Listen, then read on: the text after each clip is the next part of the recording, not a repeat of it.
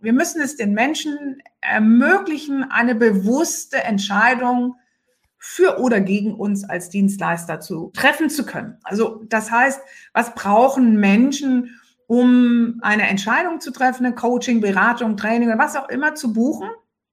Sie müssen die Frage beantwortet bekommen, what's in it for me? Also was habe ich davon, wenn ich das mache, wenn ich das Geld investiere? Wozu führt das? Wo holen die mich überhaupt ab? Haben die verstanden, was ich überhaupt will und brauche? Und wird mich das zu meinem Ziel führen? Und das ist die allerwichtigste Hausaufgabe, die man machen muss, wenn man etwas verkaufen möchte. Herzlich willkommen zu meinem Podcast Generationswechsel und Unternehmernachfolge. Geht es darum, wie du mit den vielfältigen Herausforderungen leicht jonglierst und deine eigenen Maßstäbe setzt. Alles für ein gewinnbringendes und lebendiges Unternehmerleben. Und jetzt wünsche ich dir viel Spaß mit dieser Episode. Ich bin Lioba Heinzler und die Gastgeberin dieser Podcast-Show. Seit Jahren habe ich das große Glück, mit Unternehmern und Unternehmerinnen zu arbeiten, diese zu unterstützen und sie zu beraten bei ihrem, in ihrem Unternehmersein. Wenn dich neue wertorientierte Marketingansätze für dein Unternehmen interessieren, dann nimm dir Zeit für diese Folge. Am Ende wirst du eine Menge mehr dazu wissen und ich hoffe, dass du die für dich passenden Anregungen und Antworten findest. Ist das interessant für dich? Dann klicke auf Abonnieren, damit du keine Folge mehr verpasst. Denn in diesem Podcast dreht sich alles um die Themen Selbst- und Unternehmensführung und die Dynamik im Team und der Unternehmerfamilie. Nun wünsche ich dir eine Menge neuer Impulse für dein Businessleben, denn Nachfolgeunternehmer und Zukunftsunternehmerinnen haben eine steile Lernkurve. Maren Matschenko, herzlich willkommen, dass du dir die Zeit heute nimmst. Hallo, Lioba, hallo. Ich freue mich sehr, da zu sein. Ähm, es ist immer ein ganz großes Vergnügen, mit dir zu sprechen, Lioba. Ich vermisse das sehr, insofern äh, wunderbar. Maren, ich habe vor vier oder fünf Jahren einen Workshop bei dir besucht. 2017 im November. Zwar okay, also vor vier Jahren. Und ähm, da hatte ich das erste Mal das Gefühl, Marketing zu verstehen. Also es hat ein bisschen gedauert. Auch beim Workshop selber weiß ich, dass ich immer noch über meine eigenen Füße gefallen bin. Erstmal ein Konstrukt, ein Konzept zu kriegen, was für mich, die ich nicht aus dem Marketing komme, hilfreich war, meine Arbeit so zu äh, erfassen, dass der andere besser versteht, was ich tue, äh, als das vorher der Fall war. Ja. Als ich mit meinem Jahresprogramm startete, dachte ich, Maren muss dabei sein. Das, was mir so gut gefallen hat und was mir so die Augen öffnete, äh, dachte ich, will ich auch für andere zugänglich machen. Du sagst, näher dran am Kunden ist das neue USP. Und ähm, du bist ja eben keine typische Marketingberaterin, da kommen wir gleich noch dazu, sondern eine Markenberaterin und das für kleinere Unternehmen, auch Solo-Selbstständige mhm. und ähm, berätst da seit zwölf Jahren in der Selbstständigkeit deine Kunden, Kundinnen und davor warst du ja in diesem Bereich auch tätig in Festanstellung. Du bist auch aktiv bei den Digital Women. Ich glaube, du warst auch Media Women, ja. Du warst auch äh, im, im, Vorstand oder bist im Vorstand und bist da ganz rege und aktiv. Ich, genau, ich war lange erste Vorsitzende und jetzt bin ich OKR-Masterin. Ich zeichne verantwortlich für die Einführung der agilen Zieleplanungsmethode der sogenannten Objectives und Key Results. Was für mich als Struktur- und System-Nerd, so hast du mich ja auch kennengelernt mit meiner Espresso-Strategie. Ich liebe Strukturen und Systeme, die das Leben einfacher machen. Und gerade in einer komplexen, äh, agilen Organisationen ist es ganz, ganz wichtig, auch sich strategisch gut auszurichten und dass alle gut an einem Strang ziehen. Und da hilft dieses Framework. Und da blühe ich geradezu auf. Ähm, da machen wir vielleicht mal einen anderen äh, Live-Impuls zur OKR-Methode. Ja, gerne. Zurück äh, zu dein, zum, zum näher dran am Kunden ist das neue USP. Das ist ja mein, ähm, das ist so ein bisschen mein Mantra oder mein Credo geworden. Du brauchst diese Unique Selling Proposition oder diese Unique Selling Position. Wir müssen es den Menschen ermöglichen, eine bewusste Entscheidung für oder gegen uns als Dienstleister zu treffen zu können. Also das heißt, was brauchen Menschen, um eine Entscheidung zu treffen, eine Coaching, Beratung, Training oder was auch immer zu buchen? Sie müssen die Frage beantwortet bekommen, what's in it for me? Also was habe ich davon, wenn ich das mache, wenn ich das Geld investiere? Wozu führt das? Wo holen die mich überhaupt ab? Haben die verstanden, was ich überhaupt will und brauche? Und wird mich das zu meinem Ziel führen? Und das ist die allerwichtigste Hausaufgabe, die man machen muss, wenn man etwas verkaufen möchte. Man muss seine Zielgruppe, ich sage mal, wie die eigene Westentasche kennen in- und auswendig, wo drückt die der Schuh, was sind die Sehnsüchte, was lässt die nachts nicht schlafen, was erzählen die ihrem Partner oder der Partnerin am Abendbrot oder den Kollegen im Team, äh, worüber freuen die sich und äh, was ärgert sie, was bremst sie? Und dann, und wenn man das alles weiß, das ist dieses wirklich näher dran, dieses Ranzoomen nenne ich das auch, ähm, dann weiß man auch genau, wie das Angebot zugeschnitten sein muss, wie die Kommunikation dafür sein muss und auch diese sozusagen in dieser Selbstreflexion die Frage beantworten zu können, bin ich auch die oder der Beste für diesen, für diesen Weg, für diese Transformation, für dieses Angebot. Und wenn ich das weiß, was die brauchen, so nah dran bin, dass ich deren, wirklich deren Sprache spreche, deren Takt atme, dann kann ich gar nicht anders als mit meinem Angebot in der Pole Position zu sein. Das heißt, ich muss nicht origineller sein als die MitbewerberInnen. Ich muss nicht klüger oder schöner sein oder lauter, sondern tatsächlich den entscheidenden Schritt näher dran sein, besser zugehört haben, das besser erfasst zu haben, besser auf den Punkt gebracht zu haben und sehr, sehr glaubwürdig äh, machen, dass ich auch liefern kann. Und das ist die wichtigste, das steckt sozusagen dahinter. Und wenn man sich dann eben mal daran gezoomt hat und da nah dran war und diese Worte auch aufgegriffen hat, dann, ne, dann merkt man auch, das ist gar nicht originell, das klingt profan. Und das ist auch total okay. Wichtig ist, dass sich die potenziellen Kunden, die Zielgruppe da drin wiederfinden. Da, darum geht es letztlich bei diesem näher dran am Kunden, ist es neue USP. Ähm, und gerade in Zeiten, wo sich Bedürfnisse so schnell ändern können. Also gerade, was man ja auch gesehen hat in den letzten zwölf Monaten, wie diese Pandemie das Leben von jedem einzelnen Menschen beeinflusst hat. Und man konnte das ja auch an sich selbst gut beobachten, wie sich die eigenen Bedürfnisse verändert haben. Was ist jetzt wichtig? Was brauche ich jetzt eigentlich oder was ist mir jetzt wichtig und was ist dann alles nicht mehr wichtig.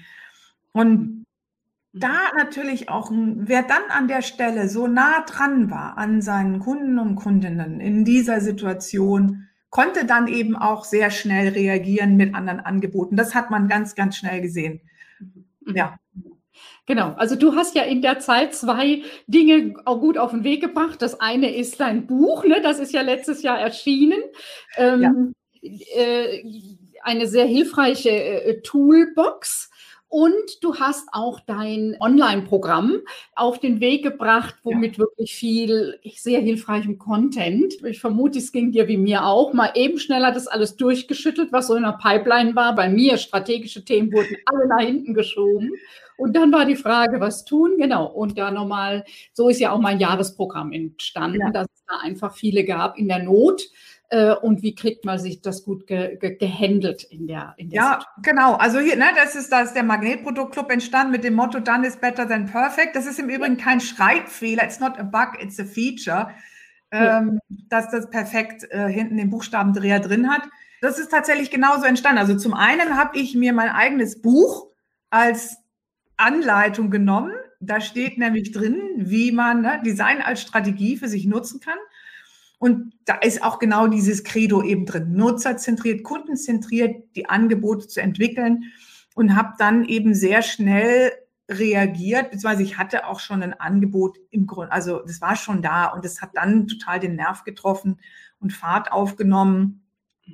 Und habe dann aber wirklich mich auch noch mal ganz intensiv damit beschäftigt, wie kann ich denn jetzt, und das kennst du bestimmt auch, das kennen ganz viele da draußen, wie kommt denn jetzt eigentlich das Wissen aus meinem Kopf in, in die Köpfe der anderen Leute mit Digitalisierung? Das heißt, wie wird das, was ich weiß, ich sage mal, zur Erkenntnis bei anderen? Es geht ja nicht nur darum, dass sie jetzt nachher das gleiche Wissen haben hm, wie ich, das ist zumindest nicht mein Anspruch, sondern dass sie Erkenntnisse daraus äh, sich schöpfen können und bin da noch mal ganz intensiv eingestiegen in das Thema, wie bilden sich Menschen fort, wie lernen sie, wie macht Lernen Spaß, weil das, das war für mich der Dreh- und Angelpunkt.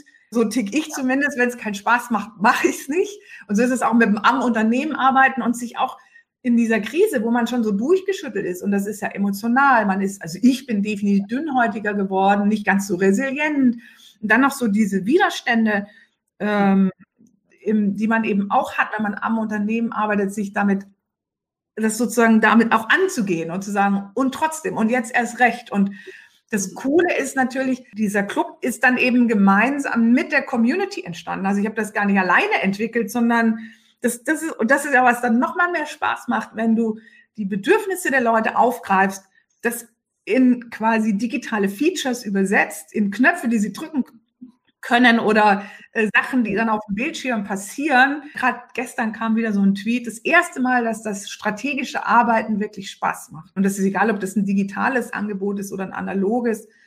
Mhm. Das ist die wichtigste Hausaufgabe. Und bei mir war das, ich bin ja von Haus aus Pädagogin, habe ich ja mal irgendwann studiert. Das war gar nicht so sehr die Frage, wie baue ich das auf. Für mich war mehr die Frage, wo ich ähm, äh, bei meinem Jahresprogramm, wo eben viele von äh, offline auf online umsteigen, mhm. das Thema Marketing. Also da habe ich viel Wissen in den letzten Jahren angesammelt und das dann nochmal aufzubereiten, wie bringe ich das in eine Struktur?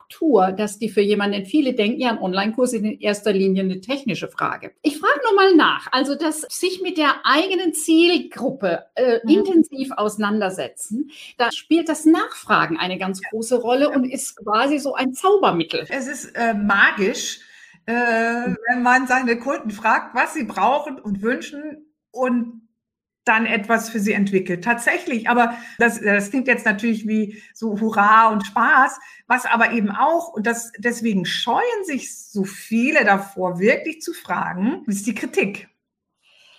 Hm. Das ist die Angst vor der Kritik, die Angst davor, dass das, was man macht, nicht gut genug sein könnte. Und deswegen fragen sie gar nicht. Und das ist natürlich doppelt fatal, weil du dann nie erfahren wirst, was die Leute abhält, was nicht funktioniert und wo du besser sein könntest. Und das ist dieses, sich dieses Feedback einzuholen. Einerseits natürlich, um die Bedürfnisse herauszufinden, wo einfach herauszufinden, was kann ich besser machen. Und das nicht als Kritik zu verstehen, sondern eben als Information, als ganz hilfreiche Information, wie man sein Angebot verbessern kann oder was man auch ganz anders machen könnte. Ähm, und, und deswegen ist das so ein Zaubermittel. Ich habe auch für mich letztlich, klar, ich habe eine Idee, was ich in die Welt tragen möchte und ungefähr eine Vorstellung, wie ich ein Produkt dann baue. Und ich mache das ja für die Kunden und Kundinnen. Also müssen Sie es mir erzählen. Das ist letztlich auch ein kontinuierlicher Verbesserungsprozess. Das heißt, ich habe auch gar nicht, also sozusagen das Produkt mit den Kunden zu entwickeln, ist total klar. Es ist natürlich nicht perfekt. Und mhm. muss es auch gar nicht sein, sondern man geht zwei Schritte vor und dann geht man wieder einen Schritt zurück. Und das Coole ist, und das ist eine Erfahrung, eines der schönsten Kundenerlebnisse, dass man sich quasi oder seinen Kunden vorenthält, wenn man nicht nachfragt, ist das Erlebnis, gefragt worden zu sein, beigetragen zu haben, dass man etwas besser macht. Und in dem Moment, wo sie erleben, dass du das, diese Verbesserung umgesetzt hast, die von ihnen kam, sind sie Teil des Produkts. Sie haben eine komplett andere Beziehung zu deinem Angebot. Und diese Bindung, das ist ein Klebstoff, den kannst du gar nicht mit Marketing herstellen, ja? also nicht mit einem coolen Slogan oder einer coolen Instagram-Story oder einem schicken Logo, sondern das ist ein so ein tiefgreifendes Erlebnis. Ich war wirksam. Ja. Ich war wirksam, ich bin ernst genommen worden Und jetzt ist das in der Welt, weil ich das so äh, wollte. Das macht es zum Zaubermittel. Die Angst vor Kritik ähm, ist, glaube ich, wesentlich. Und ich glaube, es gibt auch noch den anderen Teil. Wenn ich doch Expertin bin, weiß ich doch, wie es geht. Ich kann doch da nicht fragen. Also eher das Gefühl, ich verliere von meinem Status, ja. wenn ich nachfrage. Ähm, dabei erlebe ich eben, ähm, wir hatten ja ein Vorgespräch, dann hattest du so genannt, ähm, den anderen äh, einfach mal zu sagen, du gehörst zu meinem Wunschkunden, mhm. das Türen öffnet. Also Menschen sind ja prinzipiell hilfsbereit, aber ich muss ihnen auch eine Chance geben, dass sie helfen können, dass sie mich unterstützen können. Und das fand ich nochmal auch eine, eine gute Anregung, da wirklich in den Kontakt zu gehen, der Vertrauen schafft und beide weiterbringt. Ja, das, also das ist, das ist natürlich schon ein Punkt, den du da ansprichst, wo viele sich auch selbst im Weg stehen. Wenn du nichts weißt, weißt du auch nicht, was du nicht weißt. Ja. Und je mehr du dich aufschlaust zu einem Thema und dich reingräbst und Expertin wirst, weißt du, was du alles noch nicht weißt. Mhm. Mhm. Dieses Bewusstsein wächst ja erst ab einem ganz bestimmten Level. Und ähm, ich finde das so entspannend, dass ich nicht alles wissen muss. Mhm. Ja, also das, das erleichtert ja auch total, weil ja. dann auch immer noch Raum für Entwicklung ist. Ich finde diesen Begriff, nämlich diesen Expertenstatus, so ein bisschen schwierig, den man sich erarbeitet, weil Status heißt, hat was von Stillstand. Mhm. Und ich hab, äh, ich weiß nicht, ich war mal Praktikantin äh, bei einem großen deutschen Finanzinstitut und die Personalerin, die mich da betreut hat, hat ähm, gesagt, Stehen bleiben heißt rückwärts gehen. Und in dem Moment, wo ich glaube, alles wissen zu müssen oder das, ne, also zum einen, da, da, da hemme ich mich quasi in meiner eigenen Entwicklung und besser zu werden. Und das hindert mich natürlich dann auch total daran, um Feedback zu bitten und wirklich besser zu werden und wirklich näher dran zu kommen an die Kunden. Und zu, zudem ist das zutiefst menschlich. Äh, dass, dass man nicht alles weiß. Jetzt nochmal so für die, die nicht so im Thema drin sind. Ja. Was ist denn der Unterschied zwischen der Beratung, Marketing und Markenberatung? Also was ist ja. da nochmal, denn äh, da bist du ja Fachfrau für, da auch nochmal den, die Unterscheidung zu machen. Also Marketing heißt letztlich marktorientierte Unternehmensführung und das ist ein Sammelsurium aus allen möglichen Maßnahmen und Aktivitäten, mhm. die mich quasi am Markt ausrichten und zwar ganz nah am Kunden. Das ist typischerweise für Marketing alle möglichen Kommunikationsmaßnahmen, also alles, was letztlich auch den Vertrieb stärkt. Und Marke ist für mich ein strategisches Unternehmensführungstool, ähm, weil es da ganz stark um die Positionierung geht. Das heißt, ähm, es sind Geschwister. Du entwickelst deine Marke ähm, Jeff Bezos sagte mal, Marke ist das, was andere über dich sagen, wenn du den Raum verlässt. Ich sage, äh, weiterentwickelt heutzutage ist es das die Art und Weise, wie Menschen mit dir oder deinem Unternehmen interagieren. Also es geht noch weit über das gesprochene Wort hinaus. Es geht auf diese Erlebnisebene. Und da hast du immer einen Abgleich. Also du weißt, äh, wie du im Moment wahrgenommen wirst und dann kannst du sagen, da will ich hin. Und das hat ganz stark mit der Positionierung zu tun. Das heißt, wer macht hier was für wen, warum? Das ist der Kern der Geschichte. Und im Marketing bündelst du dann alle Maßnahmen und Aktivitäten, die das sozusagen möglich machen. Und das ist auch so, ne? Dann hast du Facebook-Marketing. Das heißt, wie nutzt du jetzt Facebook für dein Marketing oder.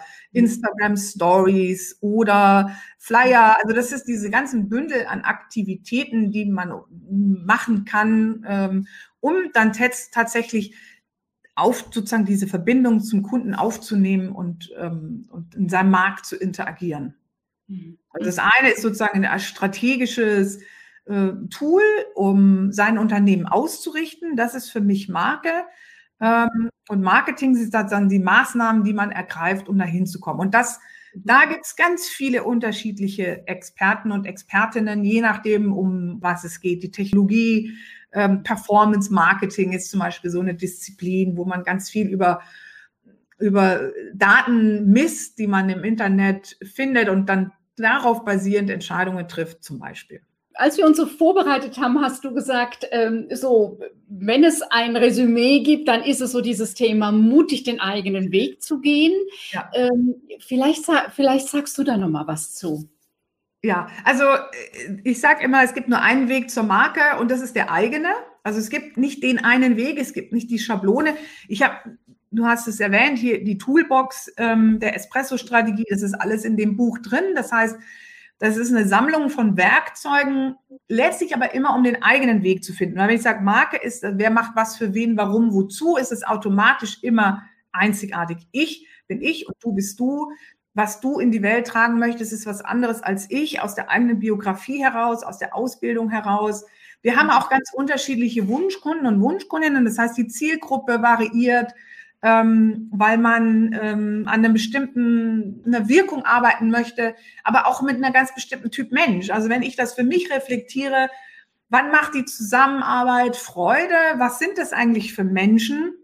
Mhm. Dann sind das sehr wahrscheinlich andere als bei dir. Wobei ich glaube, von unseren Werte-Setups sind wir schon, haben wir eine sehr, sehr große Übereinschneidung von, von welchen Kunden oder Kundinnen wir Fans. Und, ähm, und letztlich ist es aber auch ähm, die große Herausforderung, diese Einzigartigkeit herzustellen, nicht nur ganz nah dran zu sein am Kunden, sondern auch diese Frage zu beantworten, warum bin ich die Beste dafür? Das erfordert für viele Mut, so für sich einzustehen. Ein Alleinstellungsmerkmal zu haben, heißt ja, du stehst alleine. Das ist etwas, was vielen Angst macht weil sie Sorge haben, sie sind dann nicht mehr verbunden oder sie werden alleine gelassen. Und ähm, für sich einzustehen, für seine Werte, das ist etwas, dann merke ich schon bei vielen oder eben auch, um das Feedback zu bitten und das zu integrieren und zu sagen, was ist meins dabei.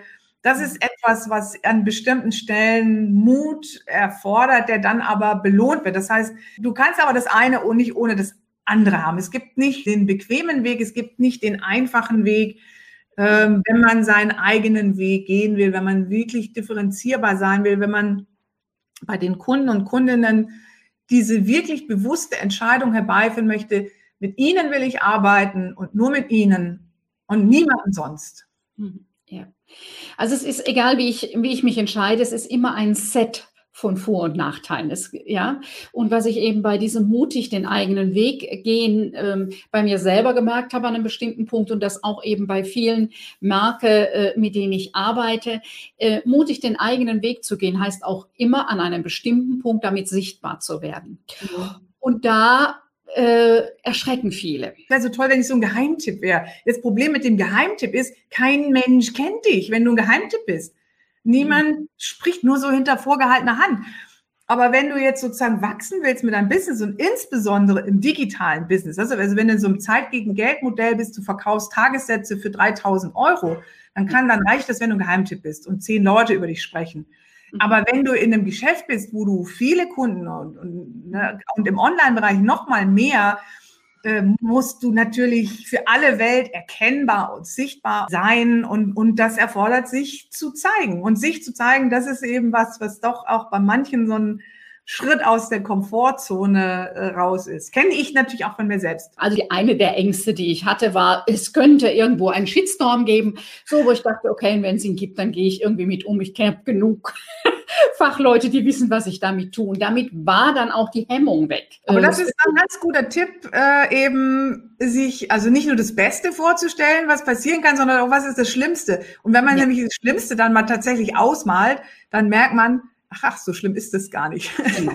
Aber ja. da muss eine Grundlage sein und da muss auch die Bereitschaft sein, ja, in die Öffentlichkeit zu treten mit dem, mit dem eigenen Profil. Und ein eigenes Profil heißt eben immer auch, ich bin angreifbar. Also ein Profil, ja, ist immer griffig. Heißt aber auch, ich bin greifbar. Genau, genau. Genau. Also ich bin, ja, also es ist, ein Profil ist, ist nicht glatt, ne? Genau. Gute Marke hat Ecken und Kanten. Ja, das ist auch nochmal schön. Äh, eine gute Marke hat Ecken und Kanten, habe ich es richtig ja. verstanden. Ja, schön. Maren, ich glaube, wir könnten einfach so weitermachen. Wir, wir können so weiterreden. Nochmal ganz vielen Dank, dass du dir Zeit genommen hast. Nochmal ganz vielen Dank äh, für deine Anregungen. Maren, danke. Tschüss.